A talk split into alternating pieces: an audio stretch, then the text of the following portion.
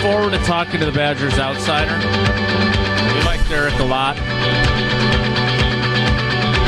A little concerned about the subject matter. I'm concerned about him, but this may be the first time I haven't been looking forward to talking with him about the Badgers. But the good news is, I always look forward to getting help from PDS with any IT solutions I may need. PDS has been providing technology solutions and transforming IT for area companies for over 30 years. PDS is giving today's worker the true ability to work from anywhere as they balance work and life. PDS wants to be your trusted partner in driving success with enterprise solutions, digital workplace platforms, and managed services that fit your needs. PDS, Paragon Development Systems. Let's welcome in to help us make sense of this rapidly deteriorating Badger season and to reassure us that they're not going to lose to the Fighting Bielemas. It is our buddy Derek Blakesley, our Badgers outsider. Derek, good morning. How are you? Jason, I just want you to know that in the face of such adversity and the impe- impending decline of the program, that I will do what I can in my time here today to bring hope to the masses. But in the words of Urban Meyer, oh. grope, grope is not a strategy.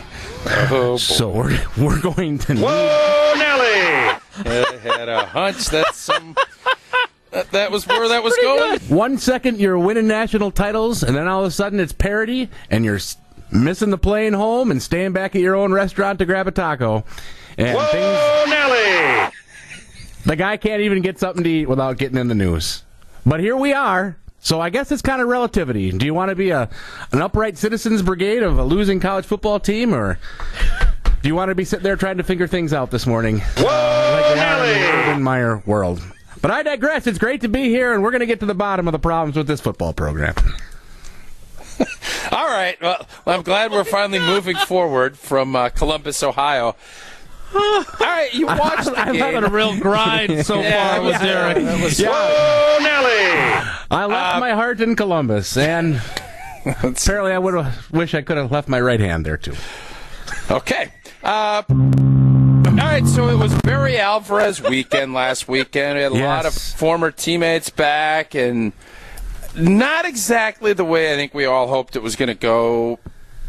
Why is this happening, Derek? In your opinion? Yeah, I did some research. I think we all I know know, the. I know the offensive line is struggling. So I, look- I look back, and if you're sitting out there uh, in the uh, Badger Nation, let's just think about uh, some of the names I'm going to give you here. You know, Havenstein, Edwards, Deiter, Ramczyk, Benzschawel, Zeitler. The, these are guys. You know, Konz, Frederick, Ricky Wagner. These are guys that played for us, you know, between eight to ten years ago when we were winning a lot of games. We had good specialty players in there, um, but these guys went to the NFL they played, they earned roster spots, and you knew then, kind of working backward, they were really good in college. So I think what happened here is you see the unfortunate exit of Biadasz, um, which we knew was a blow, and no one's really kind of stepped up uh, to replace. Um, and you know, it would have been nice. I think it would have been good for Cole as well if Van Lanen would have stayed another year.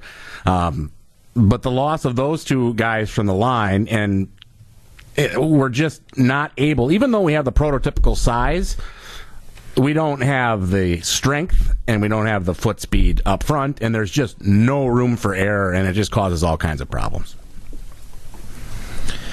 Yeah, it has been hard to watch. And Derek, I know that you um, you were calling some folks out, not like you were calling out Urban Meyer today, but you were making some pretty strong statements last week, and that was before things played out the way they did. Can you at least tell me that the uh, folks who cried wolf in the Badgers fan base can now uh, resume taking their seats and acknowledge that that's not going to solve what ails this team either by benching uh, your five-star quarterback recruits and putting in Chase Wolf. Yeah, no, it, it is fair, and we should be really careful because in the era of social media, I mean, we're as a fan base, we can be part of the culture problem to why players won't come here or players that have the transfer portal available to them would leave. I mean, there's there's something to the idea that we I said last week we need to meet them where they are where they are. I'm never not going to be a Badger fan, so we need to start thinking about you know getting our expectations where they are and watching them hopefully improve. And I think that concept is really difficult because we're upset as I was as I said last week. We got a lot of seniors up front, and we always talk with Coach Chryst about growing, learning, improving. And here we are, four or five years into the program, especially at the tackle position, and man, it's it's just like you said, it's hard to watch. But I think we've got to think about encouraging Mertz, who obviously in some of these games has made some good throws. He's made some good reads. But I'll tell you this stat, and I'm sure you guys are familiar. The guy goes back. Not he got hurt at some point, so it's not all the attempts, but he went back to pass 29 times in the game. The Badgers did, and the stats show that there was 29 quarterback hurries sacks or other outcomes. There's there's no time. There's no mesh point in space between the offensive line getting set and getting back in the pocket to make the reads. And I think we need to acknowledge that. I think that after the fourth or fifth time you get knocked on your rear end and you're out there getting your ribs broken, that the kid's giving it all he's got to the program. We need to acknowledge that. And we got to re- realize that it, it is not easy to throw the football over kids that are six feet seven inches and 315 pounds when their butt is grinding on you tighter than Urban Meyer at his restaurant in Columbus, Ohio. So we need Whoa, Nelly! we need to get understand that there are complexities that are all interwoven and like everyone else has called out we've got three good running backs and none of them are Montee Ball Melvin Gordon Jonathan Taylor down the line so I think as a Carl fan base McCullough. well who could remember the, the boy he ran low he ran low that's sarcasm for anybody out there but I was going to say Carl McCullough ran high. that was the point there, Okay. Tausch. I, I'm, I know you've been. Everybody's been saying you've been cranky since you've been working overtime, so I, I don't want to upset you. That's nice. I appreciate you. I, I, I don't feel like I've been as cranky, but I, I guess watching on Saturday the the amount of athletes that have been uh, on the Michigan side of the ball and how they. I remember watching the game last year with a bunch of guys being out and thinking we've surpassed Michigan.